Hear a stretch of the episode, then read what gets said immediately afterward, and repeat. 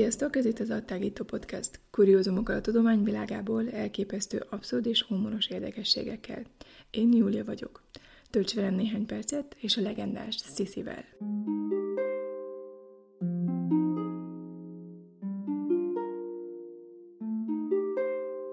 Elizabeth Sisi, Ausztria császárnéja és Magyarország királynéja.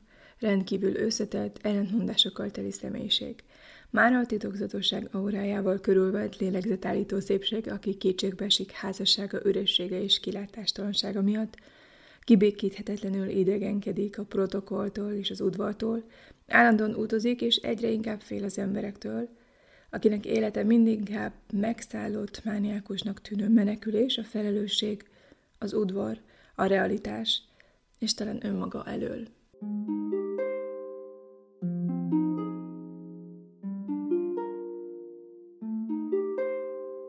Kokain, tetoválás, anorexia, Sisi mítoszok és a valóság.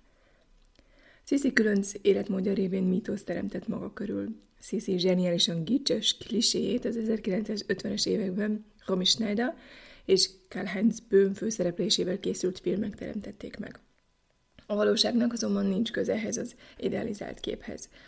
Ebben az epizódban megpróbálok egy reálisabb képet festeni Elizabethről, ami talán nem annyira hízelgő, mint a cukorédes Sisi a filmekből, de problémáival, démonaival talán közelebb kerül hozzánk emberként.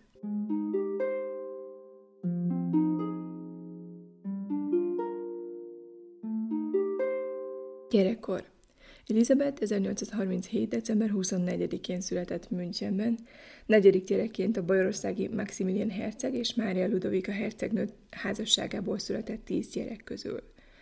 Egy olyan házasságból, amely teljesen szokásos módon nem volt szerelmi házasság, és amelyet a házastársak abszolút ellentétes életmódja jellemzett. Sisi anya a Bajor király lánya volt, és nagy bosszúságára a testvérei árnyékában élt. A nővérei közül kettő az osztrák császári házba házasodott be, két másik nővére pedig a porosz és a szász királyi házba. Ludovika azonban rangján alul ment férjhez, ami soha nem tette túl magát. Egyszer például elparasztosodottnak nevezte életmódját távol Európa nagy udvaraitól. Sisi apja, Maximilian, a Wittelsbach mellékvonalából származó önfejű, irodalmi és újságírói tehetségű anti-arisztokrata bohém volt, aki dúsgazdag örökségének köszönhetően anyagilag független és különc életmódot folytatott. Max vidám ember volt, aki novellákat írt, hatalmas könyvtárral rendelkezett, sokat utazott, sokat ivott és énekelt, és abszolút nem törődött az etikettel. Megjegyzem, a családjával sem. De mégis Elizabeth kontalan gyermekkart élt. Szabadon vándorolt, horgászott, járta a természetet, lovagolt. A család a Müncheni Ludwigstrasszén és a Starnberger Zémeleti Postenhofen kastélyban a nyári rezidencián élt. Apja liberális hozzáállásának köszönhetően Elizabeth szokatlan nevelést élvezett, a német mellett angolul és franciául is tanult.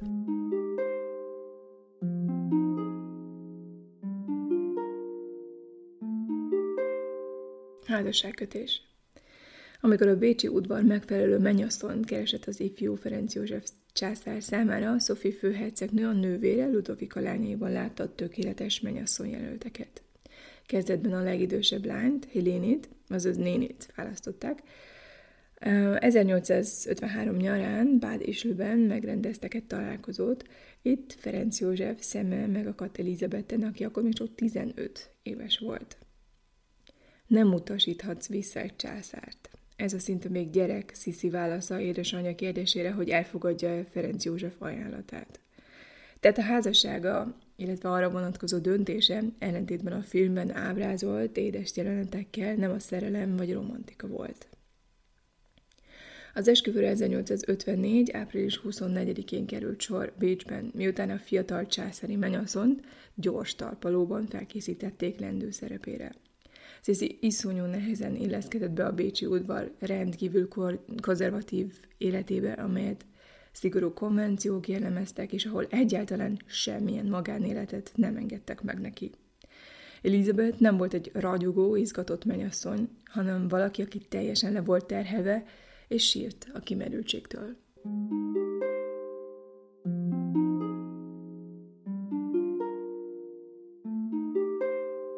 Nászult a magányba.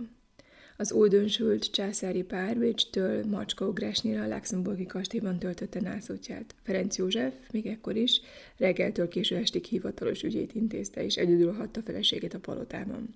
Sziszi egyáltalán nem szerette ezt a magányos időszakot, nagyon szenvedett tőle. Alig két héttel az esküvője után így versel. Börtönben ébredtem, és bilincsek vannak kezemön. A rendkívül intelligens, érzékeny fiatal Elizabeth, aki nem tulajdonított nagy jelentőséget az etikett külsőségeinek, nem felelt meg az elvárásoknak, amelyet az udvar egy császárnőtől elvárt, és igazából ez alapozta meg a bécsi udvari élettől való növekvő elidegenedését. Szülőgépként látta magát, akinek a lehető leggyorsabban számos, egészséges és lehetőleg himnemű utódot kell világra hoznia.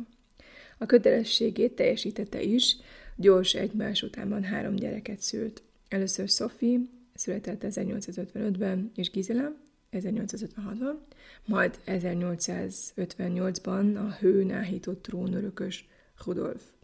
Sisi tehát 21 évesen már három gyerekes anya volt. A házasság egy eltorzult intézmény. 15 éves gyerekként eladnak, és olyan esküdt teszel, amit nem értesz. Aztán 30 évig vagy még tovább is bánod, de nem tudod megszegni mondja később Elizabeth a házasságról. Elizabeth kapcsolata első három gyerekével egész életében komplikált marad. Ennek oka egyrészt az, hogy Sophie főhercegnő túl éretlennek és a feladathoz nem megfelelőnek tartja mennyét. Másfelől az udvarban nem szokás, hogy a császári anyák túlságosan alaposan foglalkozzanak utódaik nevelésével. Mm, őket külön kijelölt nevelőkre és nevelő nőkre bízzák és azt is ki kell itt jelenteni, hogy Ferenc Józsefben kevés támogatást talál, mert őt lojalitási ellentétek feszítik anyja és felesége között. Franz József már kora gyerekkora óta az uralkodói szerepre készül fel, és ő az uralkodó a császár szerepében éli az életét. Kevés empátiát, megértést mutat fiatal felesége igényei és félelmei iránt. És ez többször konfliktushoz vezet a két nő, imádott anyja és szeretett felesége között vergődik. Gyakran nem tudja, hogyan viselkedjen, és legtöbbször az anyja javára dönt, csalódott feleséget hagyva maga után, aki egyre inkább eltávolodik tőle. Csak akkor sohajt fel, amikor jönnek a számlák a sok utazásról és a lovakról, a dolgokról, amelyekkel Sissi vigasztalja magát. Franz József sóhajt és fizet. 1857-ben Elizabeth végzetes hibát követ el, amelyet élete végig bánni fog. Ragaszkodik ahhoz, hogy Magyarországra magával vigye egy gyerekeket. Sophie főhercegnő tiltakozik, de ezúttal Elizabeth győz. Május 4-én a császári család Búdára utazik, ahol különösen szívélyesen fogadják őket. Az utazás során a kisgyermekek tifuszban megbetegednek, előbb Gizela, majd Sophie is. Dr. Zébolga fogzást diagnosztizál, és bagatelizálja a panaszokat. Elizabethet pedig hisztérikusnak titulálja. Gizela viszonylag gyorsan kiheveri a betegséget, de Sophie állapota egyre romlik. Nem tudni egészen pontosan, hogy igazából ezt most tífusz volt-e, vagy vérhas, de a kicsi teste lecsoványodik, és fájdalomtól és kimerültségtől vonaglik, és aztán a két éves Sophie május 29-én este fél tízkor meghal. Elizabeth tehát elveszti első szülöttét nagyon súlyos depresszióba esik, és ebben a mélyen depressziós lelkiállapotban hagyja ki és szüli meg Rudolfot, a trónörököst 1858. augusztus 21-én. Talán Sophie halála miatt érzett bűntudat is szerepet játszik abban, hogy Elizabeth lemond Gisela és Rudolf neveléséről anyósa javára, és csak a tíz évvel később született Marie Valérie-t neveli fel ő maga. Elizabeth egyre inkább kezdi visszautasítani a bécsi udvarban neki szánt szerepet. Az udvar és mindenek előtt az anyósa nagynénye követelésével szemben időhúzással, passzív ellenállással lép fel, amikor csak tehetik külföldi utazásokkal és tartózkodásokkal bújik ki a házassága alól, de facto vonakodik, ha egyáltalán hajlandó ellátni a reprezentációs feladatokat. Befelé forduló jelleme és a nyilvánossággal szembeni félénksége érthetővé teszi a reprezentatív megjelenésekkel szembeni ellenszembét. Bécsben Elizabeth végül is állandóan a figyelem középpontjában állt. Rudolf születése után Elizabeth magas lázban szenved, többé nem akar enni. Házassága első napjától kezdve a betegségben keres menedéket. Köhögés és lázrohamok, napokig tartó sírógörcsök, álmatlanság, sápadság, az idegek krónikus túlpörgetése. Ez olyan klinikai kép, amelynek tünetei a 19. században a idézőben női hisztériát diagnosztizálták. Az anorexiája is szorosan kapcsolódik ehhez. Többször beszámoltak arról, hogy a császárné minden ételtől a legmélyebben írtózott. Az 1890-es években egyébként dr. Viktor Eisenmenger hungaödémet diagnosztizált nála. Ez ma a kwashiorkornak nevezett betegség. Extrém alacsony fehérje és energiabevitel, azaz krónikus éhezés miatt kialakuló akut hiánybetegség, amely a többek között vizenyő, ödéma, engelékenység, irritabilitás és kóros étvágytalanság, anorexia jellemez. Ezen kívül Rudolf születése után a házi orvos a többek között tüdőbetegséget is diagnosztizált, és végül egy gyógyfürdőben való tartózkodást javasolt. Ehhez Madeirát választja a Bécstől legtávolabbi úti célt, hogy ne kelljen a kedves család látogatására számítani. Ezzel az első meneküléssel a Bécsi udvarból Elizabeth felfedezi magának az utazást. A vonatok, hajók és kocsik világát, amely számára az igazi otthont jelentette. Az utazások aztán amelyeknél az egészségügyi okok is döntő szerepet játszanak, egyre hosszabbak lesznek. A Bécsi Hofburgban való tartózkodások pedig egyre rövidebbek.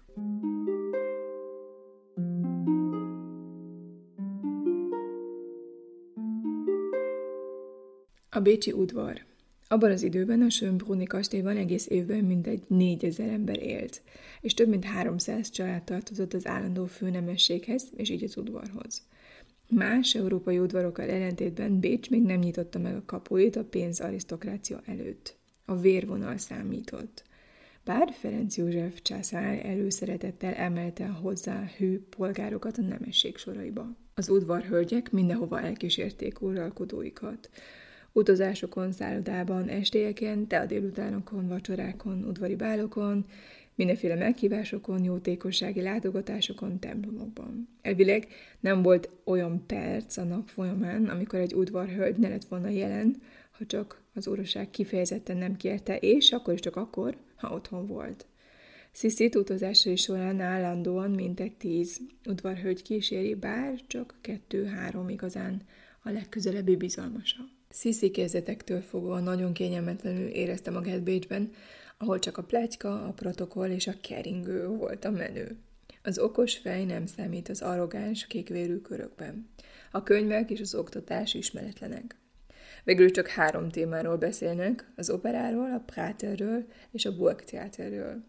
Amikor a császárné férjével együtt megnézi Shakespeare Szent Iván éjjel álom című darabját, ami az egyik kedvenc darabja volt, és amit kívülről tudott eredetiben, Franz József azt írja az anyjának, Sofinak hogy a darab meglehetősen unalmas és rettenetesen ostoba. Akkoriban az angol még szinte teljesen ismeretlen nyelv volt az udvarnál. Sisi és nővére Helene egész életükben csak angolul beszéltek egymással. Már csak azért is, mert tudták, hogy senki nem érti őket. Csak érdekességképp néhány szó Elizabeth és Viktória királynő kapcsolatáról, amit talán legjobban fejedelmi utálkozásként írhatnék le.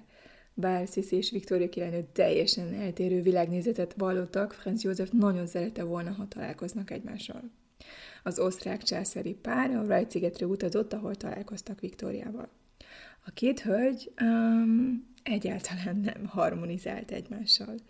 A királynő lekezelően fogadta Sziszit, és elkényeztetett kölyöknek tekintette. Az akkor fiatal Elizabeth viszont darabos, humortalan társalgónak találta az angol nőt, és ironikus megjegyzésekkel próbálta Viktóriát előcsalogatni. Sisi ráadásul minden alkalommal kihasználta a királynő korából adódó halláskárosodását, és olyan halkan beszélt, hogy alig lehetett érteni. Ez viszont nagyon bosszantotta Viktóriát, mert attól tartott, hogy esetleg nem hallja meg a Pimanz Elizabeth egyik sértését. De Elizabeth nem csak Viktóriánál nem volt túl népszerű. A nép szintén nem lelkesedett azért, hogy olyan császárnéja volt, aki saját magát kereste és próbálta megvalósítani, akit egyáltalán nem érdekeltek az állami szerepek és ügyek. Elizabeth császárné tehát egyáltalán nem volt olyan népszerű a népkörében, mint ahogyan az sok történet vagy a film sugalja. De vissza az utazáshoz. Cél tehát Madeira szigete volt. Hogy meddig, azt ő sem tudta. Talán fél évig, talán tovább. Az újságok már a császárnő közeli végéről számolnak be. De a hajón az összes utas közül ő az egyetlen, aki nem lesz tengeri beteg a viszkájai öböl vadviharaiban. A szigeten egy bérelt tengerparti villában él kíséretével, könyveket olvas, mandolinozik és Fekete Pétert játszik az udvarhölgyekkel, magyarul tanul egy tíz lovagjától, Grof Hunyadi Imrétől. A bécsiek, amikor ezt megtudják, persze azonnal plegykálni kezdenek, hogy a császárné hónapokra egyszerűen elhagyja a férjét, a gyerekeit, a hazáját, de Elizabeth minél tovább van távol az udvartól és a férjétől, annál jobban érzi magát. Alig tér vissza Bécsbe, a köhögés és a láz visszatér. A könnyek folynak, egyedül akar lenni, és a hálószobája ajtaja zárva marad a császár előtt. Új gyógymódot akar Korfun. Csak nem negyed évig marad ott jövendőbeli álmai szigetén. De Korfu után sem megy egyenesen vissza Bécsbe, tovább utazik Velencébe. A gyerekek ott meglátogathatják őt. Aztán egy másik kúra következik Bát Kissingenben. Elizabeth ezeken az utazásokon sokat változik, sokat tanul, sokat lát. És mire 1862. augusztusában végre visszatér Bécsbe, egy energikus, határozott, magabiztos nő lesz belőle. És talán lehetne így fogalmazni, hogy imáron nyíltan és teljes ellenzékbe vonul az udvarral. A lenézett Richard Wagner koncertjeire jár, és még tapsol is. Olvassa a rég betiltott költőt, Heinrich Heinét, akinek a verseit az udvar közönségesnek titulálja és megveti. És végre most, az egyetlen alkalommal tesz valamit a gyerekéért. Alig hét éves fiát, Rudolfot kihozza abból a nevelési pokolból, amelybe a császár küldte, és amiben apja egy éven át háborús hősnek nevelte. Rudolfot apja már születése utáni napon kinevezte egy gyalogezred élére. A trónörökös két éves korában viselt először egyenruhát. A nevelését ennek megfelelően a császár egy magasrangú katonatisztre, gróf Leopold Gondrocourt tábornokra bízta. Gondrocourt nevelési módszerei a szadizmusra voltak határosak. Hogy megkeményítse az ideges és apja szemében túlságosan érzékeny gyereket, Gondrocourt a hat éves gyereket órákon át gyakorlatoztatta esőben, hóban, hőségben. Az éjszaka közepén pisztolylövésekkel ébresztette, vagy éppen vaksötétben éjjel kivitte a Leinzel Tiergarten erdejébe, ahol többek között farkasok is éltek, és hirtelen magára hagyta. Gondolom, te is el tudod képzelni, hogy mit tesz ez egy hat éves gyerekkel. Rudolf idegeit és fizikai állapotát a totális összeomlás szélére sodorták. Amikor Elizabeth 1865-ben visszatér Bécsbe, a fia helyett egy idegileg és fizikailag is roncsnak tűnő gyereket talál. Elizabeth ekkor mindenki számára meglepően, őrületesen dühösen mutatja meg akaraterejét, és ultimátumot ad a férjének. Vagy teljesen szabad kezet kap gyerekei nevelésében, vagy örökre elhagyja az udvart. Éles hangon követeli, hogy a traumatizált, halára rémült trónörökös ezentúl liberális nevelést kapjon mindenek előtt polgári értelmiségiektől a szadista udvaroncok helyett. Ahogy saját maga fogalmaz, korlátlan hatalmat követel a férjétől önmaga és a gyerekei sorsa felett. Különben elmegy, és soha többé nem tér vissza. Ferenc József pedig meghajol felsége akarata előtt, és beadja a derekát. Rudolf pedig így, apja rémületére, megtanulja többek között azt, hogy a modern állam alapja a polgárság. Elizabeth azonban ezzel befejezetnek tekinti a gyereknevelés fejezetet, és nem foglalkozik velük különösebben. Továbbra is elzárkózottan él. Goethe-t és Shakespeare-t, Lord Byron-t és Shelley-t olvas.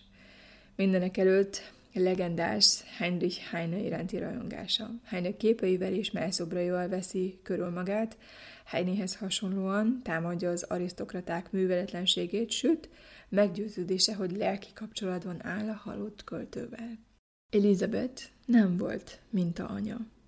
Császárnőként ugye egyik legfőbb kötelessége volt, hogy trónörököst szüljön. Elizabeth csalódottsága nagy volt, amikor a második gyereke is lány lett. Az akkor 19 éves Sisi számára egy újabb terhesség rémálma állt a küszöbön, hiszen férfi örökösre vártak. Kizilának egyébként alig volt kapcsolata az anyjával. Ráadásul Sisi nem találta vonzónak a lányát. A cseszeni attól tartott, hogy Gizela iránt soha egyetlen férfi sem fog érdeklődni. Ezért később a házasságot szervezett lánya és Leopold herceg között, aki a Wittelsbach családból származott. Nem sokkal az esküvő után Gizela teherbe esett, és az akkor 36 éves Sziszit nagymamává tette. Ezért a császárnő nagyon-nagyon neheztelt lányára, amiért ilyen fiatalon nagymamává tette, és kerülte őt, amikor csak tehette.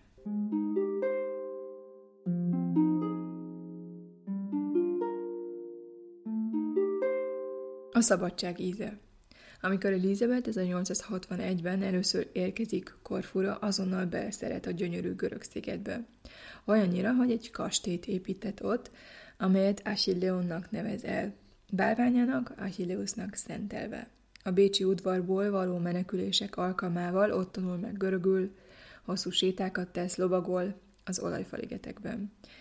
Szeret váratlanul és kíváncsian megállni valamelyik kis parasztház konyhájának a közepén, és egy pohár tejet kérni a tanácstalan paraszt asszonyoktól. Eleinte egyébként megesett, hogy elzavarták őt, de aztán megtudták, hogy kiáll előttük, és boldogan fogadták őt. Elizabeth jól tud úszni, és szeret a tengerben fölteni. A parttól a vízig ruhaszöveteket úgy kell kifeszíteni, mint egy ösvényt, jobbra és balra, hogy észrevétlenül a tengerbe tudjon siklani. Mesztelenül, Leengedett hajjal sellőként úszik a hullámok között. Görög felolvasójával, Konstantin Krisztomenonszal nagy sebességgel bolyong a tikkasztó hőségben, Shakespeare szaval és szövegeket fordít modern görögről ógörögre és fordítva. Ekkor már beszél németül, angolul, franciául, magyarul, ó és új görögül, csehül, horvátul. Ha azt akarja, hogy mások ne értsék, mit akar bizalmasának mondani, akkor többnyire magyarul beszél. Ez egyébként különösen az anyósát bosszantotta, aki mélységesen gyűlölt minden, ami magyar. Végül is egy magyar volt az, aki 1853-ban sikertelen merényletet követett el fia Franz József ellen.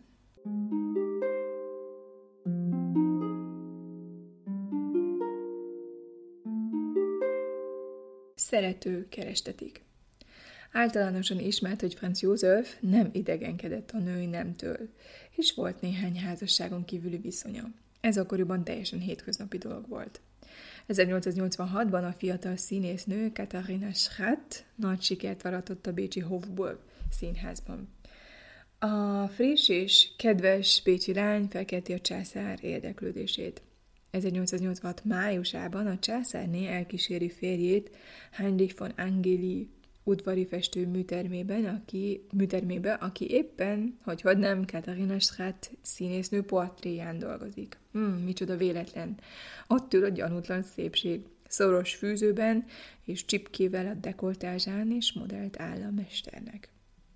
Az 55 éves császár el van ájulva. Végül szerelmes a fiatal színésznőbe. Elizabeth, aki mindent elrendezett, jól tudja ezt. Megfestette a képet, és társat, szeretőt keres férjének. Házasságuk ugyanis már régen romokban van. Már régen nincsen többé az a bűbájos Sisi, aki szerette és imádta Franz Józsefet, a szófogadó Sisi, aki alázatosan alávetette magát anyósa regimentjének, a mesebeli Sisi, aki elvarázsolta alatvalóit. A császárné még azt sem akarja, hogy emlékeztessék azokra a boldog időkre. Ó, ne beszélj nekem azokról az órákról, mikor egymáshoz tartoztunk, boldogságunkkal együtt eltűntek, és édenünk elpusztult, írja egy versében. Katarina Schratt szalonképes, mert a császárné a kezét tartja fölötte. Azt akarja, hogy a férje elégedett legyen. És ő is az. A császár alig két nappal a műterem látogatás után smaragd gyűrűt küld leendő kedvesének, és ezzel megalapozza a császári és királyi monarchia egyik legnagyobb ékszergyűjteményét. Cserébe egy vidám fecsegőre tesz szert élete végéig, aki szimpadios plegykákkal vidítja fel, és néha még keresztbe is tesz neki. És Elizabeth is profitál. Most már gondtalanul bűn tudat nélkül utazgathat, férje pedig vidám leveleket ír neki. Beszámol a közös barátnőjük által éppen kipróbált kúrákról és diétákról. Ez a császánőt nagyon-nagyon érdekli, mivel már évek óta az anorexiaig feszíti a testét. Így aztán a receptek és a kérdések oda-vissza járnak. Mennyit hozott a Gletscher túra? Ó, csak egy kiló. Milyen volt a kúra a szénavirággal és a forró homokkal? Működik a dolog a teje és a pajzsmirit pirulákkal? A császár egyébként akkoriban attól tart, hogy Sisi kúráit esetleg a kisé köpcös barátnője, Katarina Sát is átveszi. Katarina rengeteg ajándékot kap a császártól. ékszereket, sőt, még egy villát is. A villa egyébként sétatávolságnyira van a Sönbrunni kastélytól, így a császár meglátogathatja reggelente sétája során. Katarina házi készítésű Google Hub falvárja, és a legújabb bécsi plegykákkal szórakoztatja. Nyílt titok, hogy viszonyuk van, jól dokumentálva a privát levelezésben is. A császár például egyszer ezt írja Katarinának. Kérlek, fogadj az ágyadban. Cici még abba is beleegyezik, ha Ferenc József a halála után újra megnősülne, természetesen csak Katerinát vehetné el. Cici halála után állítólag még titkos esküvő is volt, bár ez az info csak plegyka szintű nem bizonyított. Mindazonáltal Franz József a maga módján nagyon szerette a feleségét, bár elérhetetlenné vált a számára. Amikor 1898. szeptember 10-én értesül Sziszi haláláról, főhadnagyának, Pár grófnak, aki átadta ezt a szörnyű hírt, azt mondta, nem is tudod, mennyire szerettem ezt a nőt.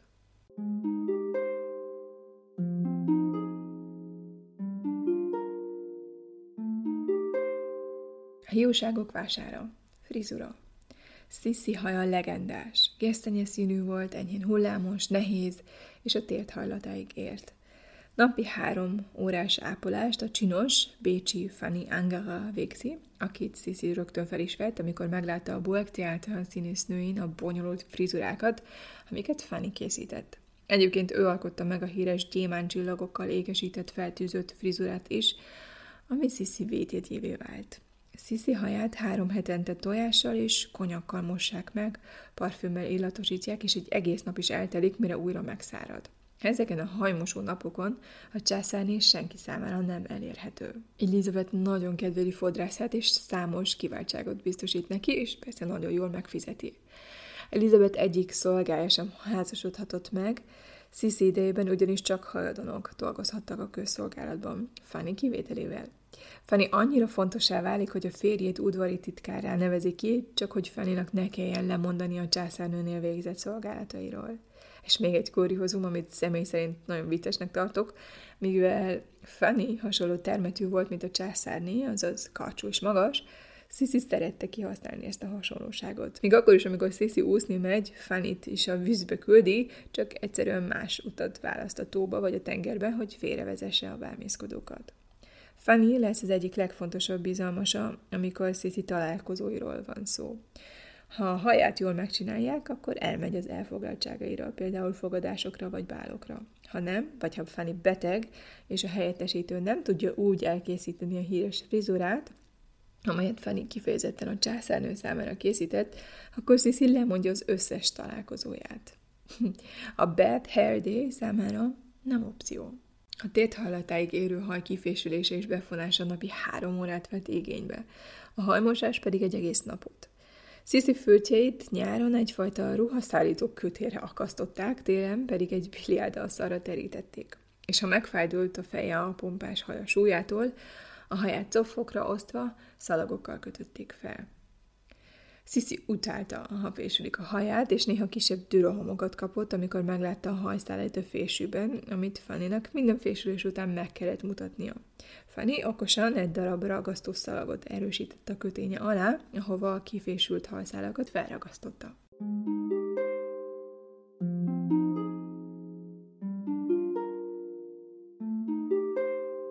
Tetoválás. Köztudott, hogy Sisi 51 évesen egy földközi tengeri útja során egy kikötői bárban horgonyt tetováltatott a bal lapockájára a tengeri rendi szeretetből, ami a boncolás után, idézem, szörnyű meglepetés volt a császár számára. Wilma Pfeiffer könyvében még egy második tetoválásról is beszél, ami még látványosabb volt. A császárné a feneke fölé tetováltatott egy sast, egy japán tetováló művészel. Únak a testvérét és lelkitársát, második Ludvigot meglepte egy fényképpel, amelyben egy mélyen kivágott ruhában pózolt, és amelyen ez jól látható volt, és amelyet Ludvig mindig a mellén zsebében hordozott, hogy ne kompromittálja a sziszit. Naja, rossz ötlet lett volna bekereteztetni. Hogy ez a második tetoválás tényleg létezett, ezt csak fejfel állítja, akinek ez az egyik utolsó, nagyon idős udvarhölgyel folytatott beszélgetése során jutott tudomására.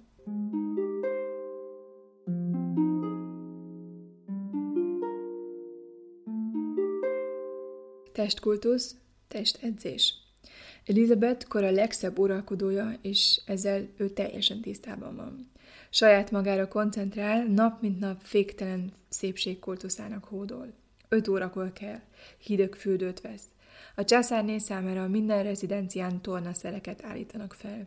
Ezekben a sportszobákban tornázik a tornaszerein, amit az udvarban egyébként rémülettel regisztrálnak. Botrány.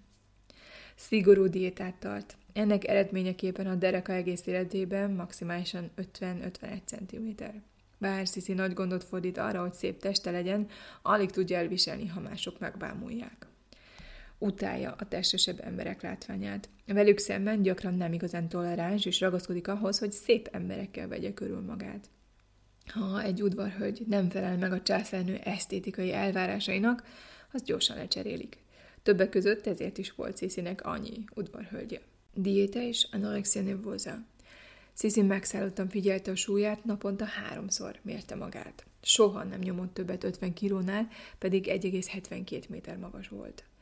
Mai mércével mérve ez a császárné súlyos étkezési zavarára utal. Ebédidőben Sisi gyakran meleg, megelégedett sózott nyers tojásfehérjével. Eltökélten igyekezett megelőzni az öregedést, és rendszeresen ivott nyers marha vagy porjú húsból kipréselt levet. Ez ugye sokak számára igencsak visszataszító lehetett, és még a császár is óckodott ettől.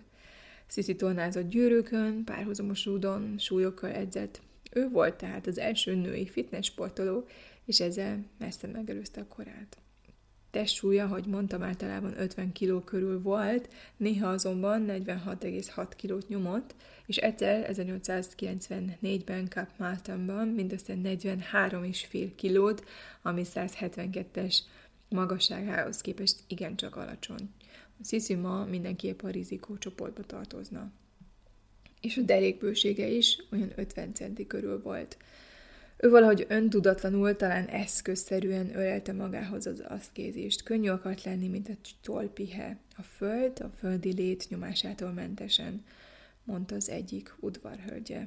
Néha, igen csak ritkán azonban ő is szívesen evett. Fagylajtot, íbolya fagylajtot, forró csokit, sötét sört és bort ivott.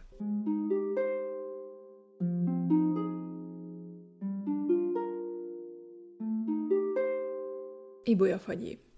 Az ibolya fagylalt egy fagylalt különlegesség, amely Elizabeth császárnél révén vált híresé, és amelyet ma is felszolgálnak olyan hagyományos kávézókban, mint a bécsi Deml. Elizabeth ibolya fagylaltja egy szorbé, tehát nem tartalmaz tejet. Sissi életében a gefrorenes, tehát fogyasztott elnevezés volt használatos. A gyártáshoz akkoriban természetes jégre volt szükség, amelyet télen jégpincékben vagy jégszekrényekben tároltak, Ebből készült jégsó hideg keverék, amelyet aztán a fagylat készítéskor a tálak hűtésére használtak. Sikerült megszereznem az egyik receptet, az eredeti Demel recept természetesen szigorúan titkos. Szóval, ez a recept um, gombóconként állítólag mindössze 70-80 kalóriát tartalmaz. Az ibolya kipréselt levét cukorral keverik össze, és a vatta cukor előállításához hasonlóan pörgetik, 150 Celsius fokig hevítik. Ezután a masszát kisé lehűtik, és egy távon, langyos hőmérsékleten kevergetik, miközben tovább hűl. A szobét pesgővel vagy likőrrel ízesítik. Ha netán Bécsben jársz, mindenképp élmény ezt megkóstolni az emőben. Az ibolyafagyal szerves része volt az étrendjének, amit ezt Brigitte Hamann történész is megerősítette. Franz József Cseszer hiába kérte feleségét levélben, hogy hagyjon fel a diétákkal, amely néha mindössze hat, napi hat narancsból állt, és ibolyafagyiból. Amikor ezt az epizódot készítettem, kicsit utána néztem az ibolyának, illetve az anyagainak, hatóanyagainak. Ami számomra egészen új információ volt, az az, hogy az ibolya illatanyagokat, a jononokat a szervezet nem emészti meg. Tehát ezek emésztetlenül választodnak ki. Többek között ezért is voltak népszerűek a finomabb társaságban az ibolya gyökérrel készült termékek, a kandírozott ibolya, vagy az ibolya fajdalt, mivel segítettek, nos, mm, hogy is mondjam, jobb, elegánsabb illatot hagyni a toalettben. A diéta ellenére Sisi imádott ibolya szörbéje soha, soha, soha nem hiányozhatott.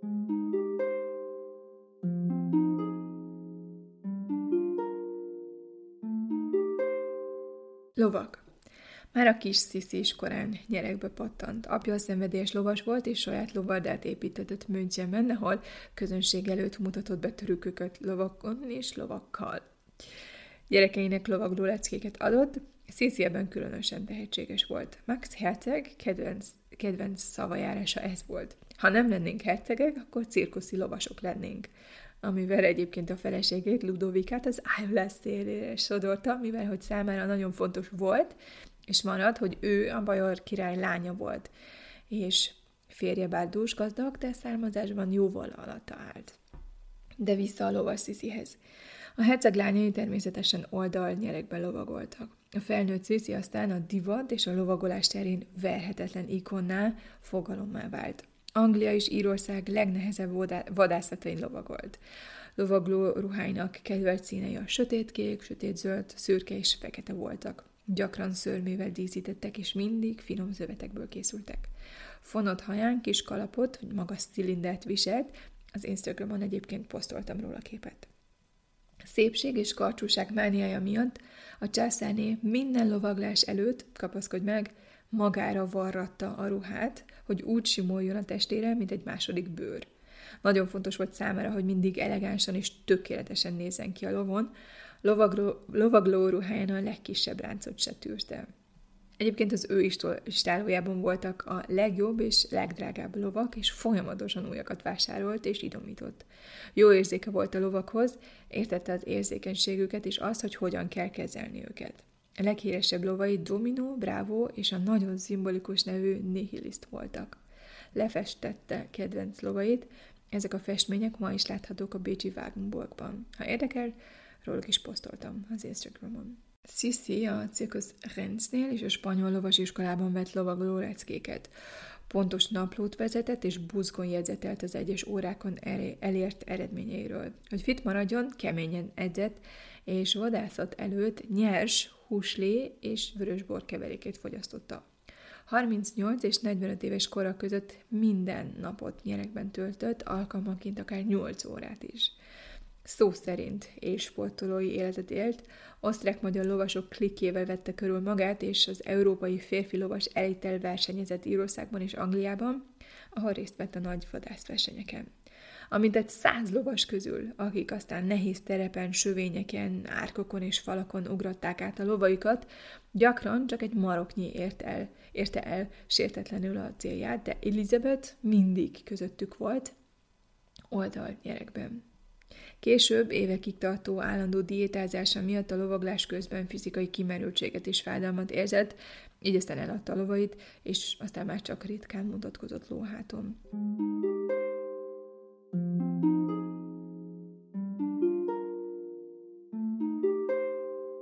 Szépségtitkok. Sisi mániákusan nagy hangsúlyt fektetett a fiatalságra, volt például egy maszkja az alváshoz, amelyet nyers marhahússal bélelt ki. 31 éves korától már nem engedte, hogy fényképezzék, 41 éves korától pedig nem engedte, hogy portrékat készítsenek róla. Gyönyörű, fiatal nőként akart bevonulni a történelembe. Ettől kezdve csak fátyollal és legyezővel mutatkozik nyilvánosan. Későbbi éveiben mindig villámgyorsan egy legyező mögé bújt, ha valaki közeledett hozzá.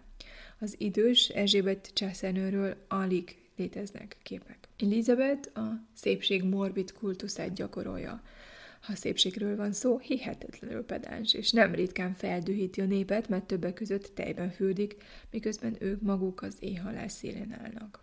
De nem, az az, nem ez az egyetlen szépség titka.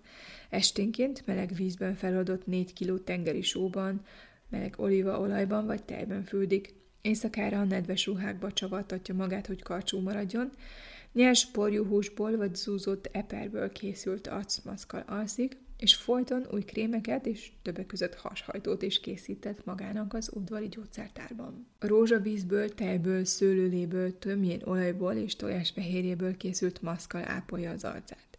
Sziszi a ráncok ellen a nyers borjú húsra esküdött, amit órákig hagyott az arcán. Az egyetlen szépség hibája a fogai, és mivel nem akarja őket megmutatni, alig nyitja ki a száját, amikor beszél. Nyugtalanság, excesszív testkultusz, hangulatingadozás, állítólag ezek a tünetek állnak a depresszió egy változatának előterében, amely állítólag főként fiatal nőknél fordul elő, és amiben Sisi állítólag szintén szenvedett. A legújabb kutatások azonban nem találtak szilárd bizonyítékot ezen elméletek alátámasztására, ezért ez a Sisi szindróma továbbra is vitatott.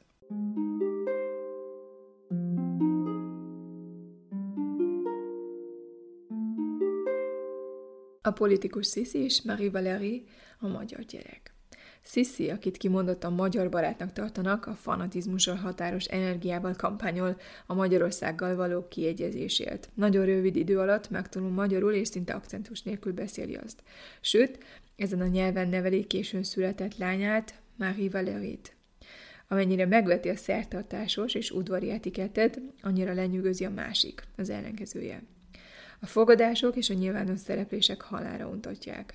A császárné csak akkor jelenik meg bájosan és szépen, ha magyarok is vannak a meghívott vendégek között, és bizalmasan magyarul társalog, ami azért is sértő, mert a lázadó magyarok a Bécsi udvartól való minél nagyobb függetlenséget akarják. Valószínűleg ez a fő oka annak, hogy Erzsébet aztán beleavatkozik a politikába. Megpróbál közvetíteni Ausztria és Magyarország között. Szizi a magyarokkal való tárgyalásra szorítja fel a férjét, sürget és nyaggatja őt, és valóban sikerül rávenni a tárgyalásra. És végül megszületik az osztrák-magyar állam, a császár és királyi monarchia. Sziszi Magyarországra megy a gyerekekkel, hónapokig marad. Egy újabb botrány. Hogy Elizabeth mennyire rajongott Magyarországért, az is jól mutatja, hogy most ebben a szituációban kész újabb gyereket vállalni. Egy Magyarországhoz írt versében, amelyet egyébként a császár soha nem olvasott, már a címben meg van írva a nagy lelkűségének igazi oka. Ó, adhatnám neked a királyt. Tíz hónappal a koronázás után, 1868 áprilisában megszületik Marie Valérie. Természetesen Budapesten, hol máshol. A Bécsi udvarban pedig azonnal terjedni kezd a plecska, hogy a gyerek apja csak is Andrási gróf lehet. A plecskálkodók azonban később meg fognak lepődni, hogy ez a lány mennyire hasonlít majd a császára.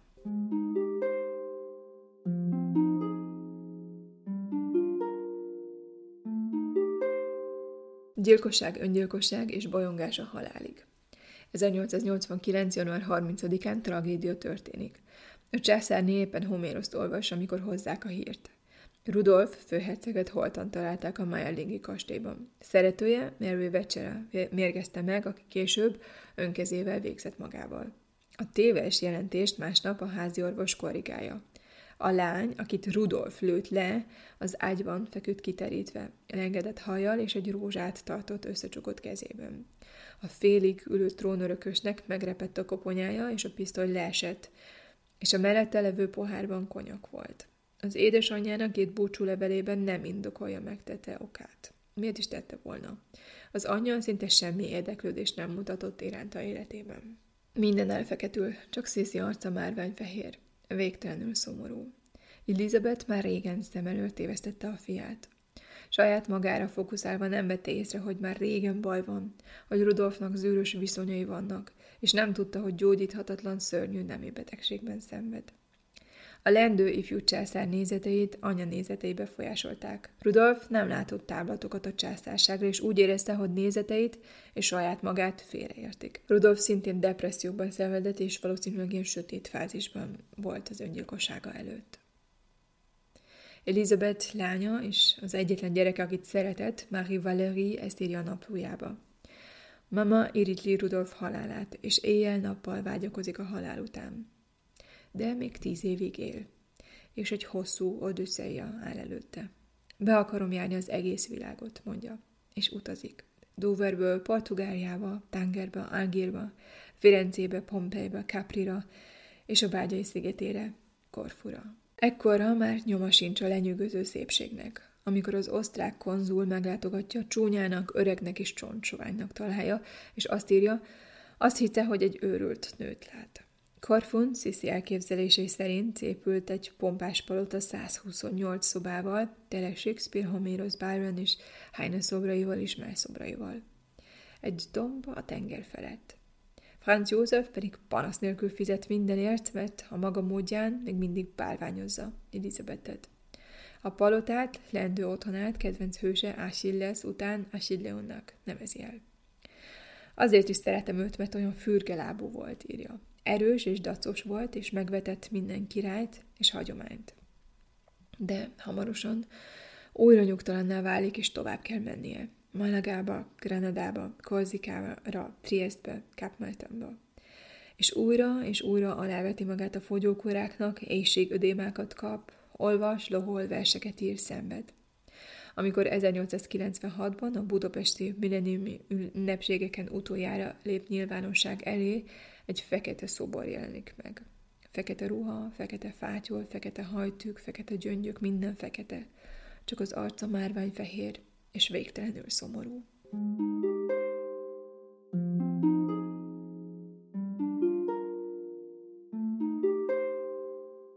bolygó hollandi. Talán elmebeteg? Életének utolsó 15 éve szó szerint átrobog rajta. Nő, női bolygó hollandivá válik, ahogy saját magáról írja a császárné.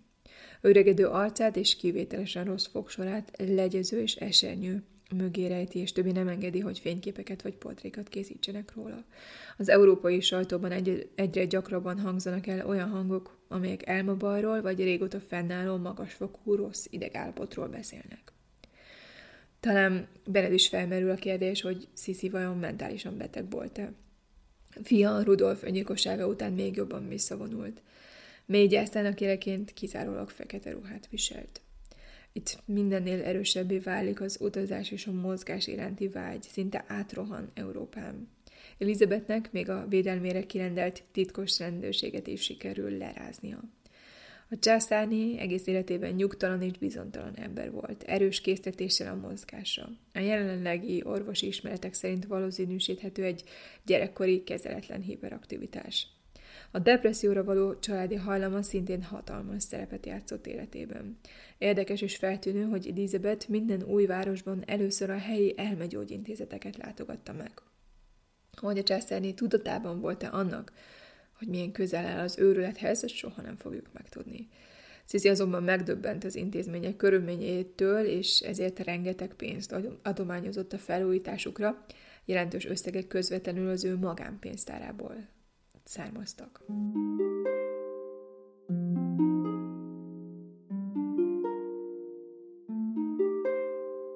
Kokain és öngyilkosságok a családban. Erzsébetnek nem csak Rudolf öngyilkosságát kellett meggyászolnia. Röviddel azután, hogy idézőjelben paranoia miatt elveszítette a trónját, Erzsébet unoka testvérét, második Ludwig Bajor királyt vízbe fulladva találták a Stánbergi tóban. Sok történész úgy véli, hogy Ludwig öngyilkos lett.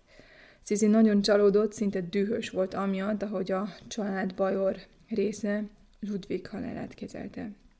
Elizabeth sokáig nem volt hajlandó meglátogatni a Müncheni Stánbergi rokonokat. Csak zárójelben második Ludwig élete és halála annyira fordulatos, bizarr és filmbe illő, hogy róla külön epizódot készítek majd. Az orvosok állandó melankóliát diagnosztizáltak Elizabethnél, ez ma a klinikai depresszió. A császárnét többek között kokainnal kezelték. Abban az időben azonban a kokain még nem számított kábítószernek, hanem normál fájdalomcsillapítóként vagy depresszió ellen használták. Folyton magával hordott egy kokain fecskendőt, ami úgymond az első segélycsomagjának része volt, és amit most ma a BGCC múzeumban tekinthetünk meg.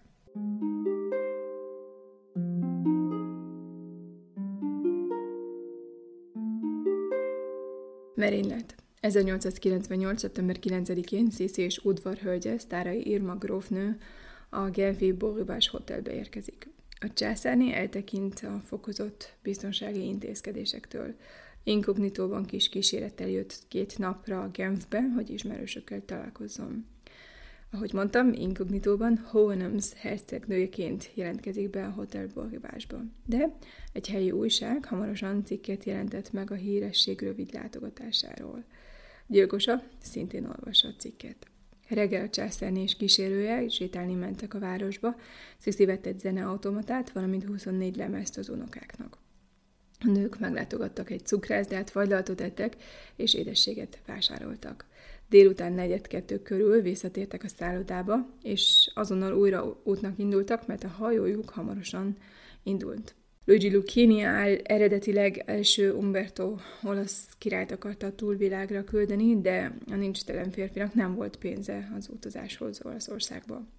Aztán pót áldozatként Henri Philippe Orléani herceget szemelte ki, aki szeptemberre jelentette be a Genfi látogatását, de amikor a látogatás rövid időn belül lemondták, Lucchini Sissit választotta áldozatul. A revolver vagy a tőr túl drága volt neki, ezért Lucchini egy borotva élesre élezett reszelőt készítetett. Utána nézett a szív pontos helyének egy anatómiai atlaszban, majd Genfben bolyongott és várta az alkalmat. Szeptember 10-én a két hölgy 13 óra 40-kor hajóval akart Kóba menni.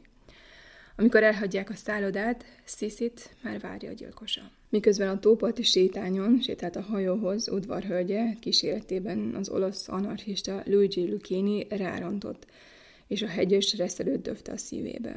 Elizabeth hanyat esett, a zuhanás erejét csökkentett egy kicsit nehéz hajkoronája. A császárné a szúrást először észre sem vette, azt hitte, hogy a támadó csak egy ütést mért rá zöklével. Döbbenten állt fel újra, és megköszönte a segítséget a járókelőknek, és még úgy tíz percig sétált a hajóhoz. A grófnőtől megkérdezte, tehát mit akart ez az ember? Talán az órámat akart elvenni? Cici összeszedi magát, el kell érni a hajót, ami 13.40-kor indul. Aztán a 60 éves nő melkosi fájdalmakra panaszkodik, de csak akkor esik össze, amikor úgy 120 lépés után felér a hajó első fedélzetére. A kapitány azonnal visszafordul, és az eszméletlen császárnét visszaviszi a borrivás szállodába a 34-es számú szobába. Ott kintják a mellényét, és felfedeznek egy apró, barnás foltot a bal mellén. Cici még egyszer magához tér, és tiszta hangon megkérdezi, tehát mi történt valójában? Elizabeth, Ausztria császárnője, Magyarország királynője 14 óra 40-kor hal meg.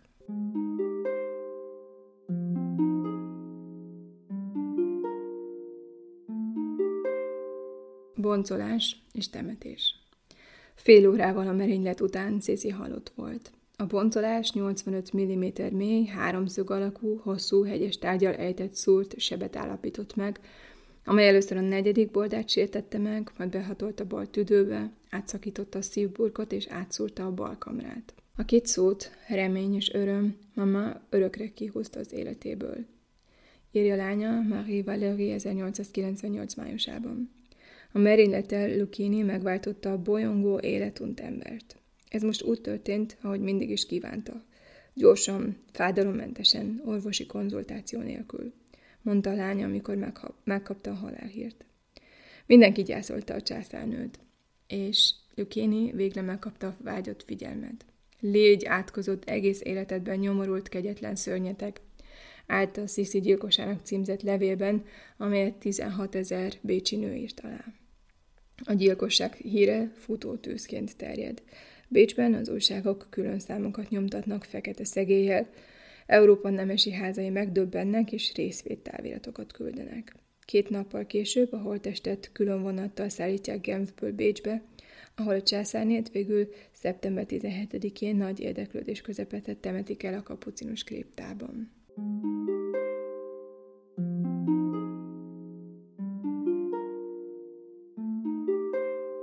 Sziszi gyilkosa úgy körülbelül két órával a gyilkosság után megtalálják a gyilkos fegyvert, egy háromszög alakú fanyelő reszelőt. Mivel a reszelő olyan vékony volt, a vér csak cseppenként jutott a szívburokba, a kamrából, és a szívműködés csak lassan állt le. A gyilkos egyébként fütyörészve és mámorosan járta a Genf utcáit a gyilkosság után. Az, hogy gyorsan elfogták, nem vette el a jókedvét. Egy fotó a letartóztatás után mutatja. A zömök, kalapos férfi széles vigyorral pózol a kamerának. Az Instagramon posztoltam, ha kíváncsi vagy, keresse az Attagító podcastra. Mint ahogy az 1998-ban megjelent emlékirataiból kiderül, a Sisi gyilkos egy életben csalódott ember volt. A szülei által elutasított Lenenc gyerek elképzelhetetlen nyomorban nőtt fel, és soha nem kapta meg a vágyott figyelmet. Nem tudjátok, hogy az elutasított szeretet gyűlöletet szül, írta a jegyzeteiben. Lucchini haragja minden arisztokratikus dolog szemben nem is annyira politikai meggyőződésből, inkább mély sérelemből fakadt.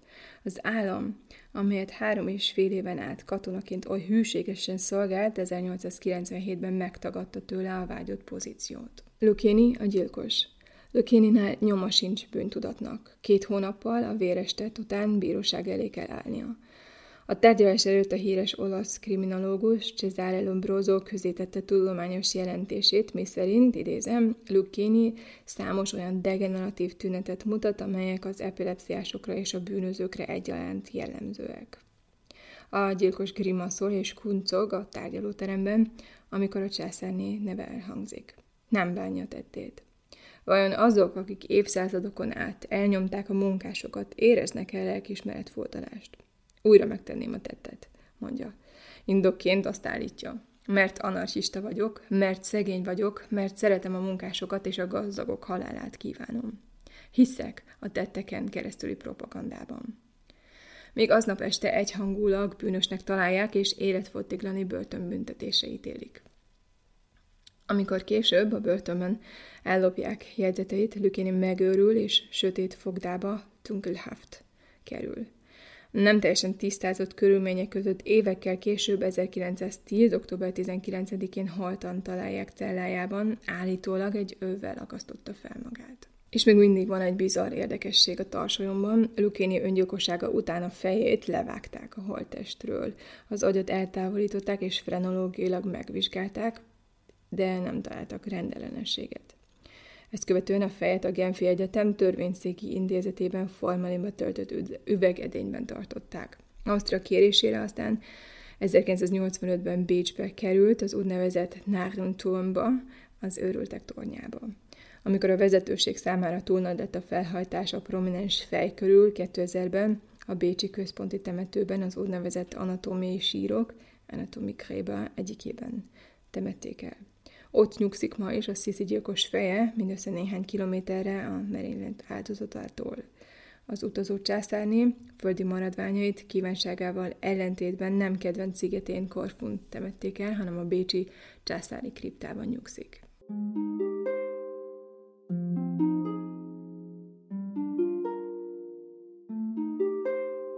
Elizabeth a reális személy, Elizabeth a mítosz. Ki hibáztatná ma Elizabetet azért, hogy megpróbált önmaga lenni? Legalább néhány pillanatra. Sisi elutasította a neki szánt szerepet. A visszahúzódó nő, ahelyett, hogy Bécsben teljesítette volna gyűlölt reprezentációs feladatait, beutazta a világot, és versekben gyötörte a Habsburgokat. Az idők változtak, és Elizabeth megérezte ezt a változást, és megélte ezt a változást, a liberális eszmék fejlődését, és hatással volt az emberekre. Nővére is csatlakoztak hozzá valamennyire, és nem utolsó sorban Rudolf trónörökös. Sisi sok régi elképzelésre szakított, az öltözködés és a divat tekintetében is. Szisziről másokat írtak, sok mindent értelmeztek, és néhány dolgot félre értelmeztek. Még ha fel-felbukkan néhány új dolog is, talán nem kell újraírnunk a történelmet, de talán át kellene értékelnünk néhány dolgot. Ezt remélte Sisi is a Jövő lelkéhez című versében, hogy majd jobban megértik őt. De úgy vélte, hogy úgy fog elmenni, hogy nem hagy nyomot Ausztriában. Amint tudjuk, ennek az ellenkezője történt. Ott szeretjük és tiszteljük, mint senki mást a Habsburg házból. A splényeivel, a bátorságával, az erejével, az intelligenciájával, a sebeivel együtt. thank you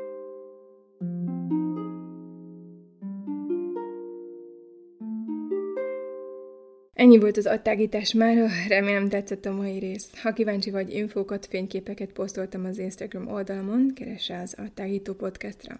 És én is kíváncsi vagyok. Neked melyik tény ütött szöget a fejedbe? Mi volt teljesen új a számodra, és mit gondolsz most Elizabethről?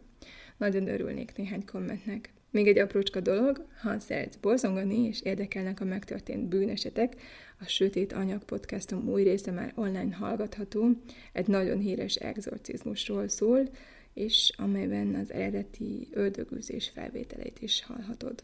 Hamarosan újra találkozunk, addig is maradj szkeptikus, maradj kíváncsi!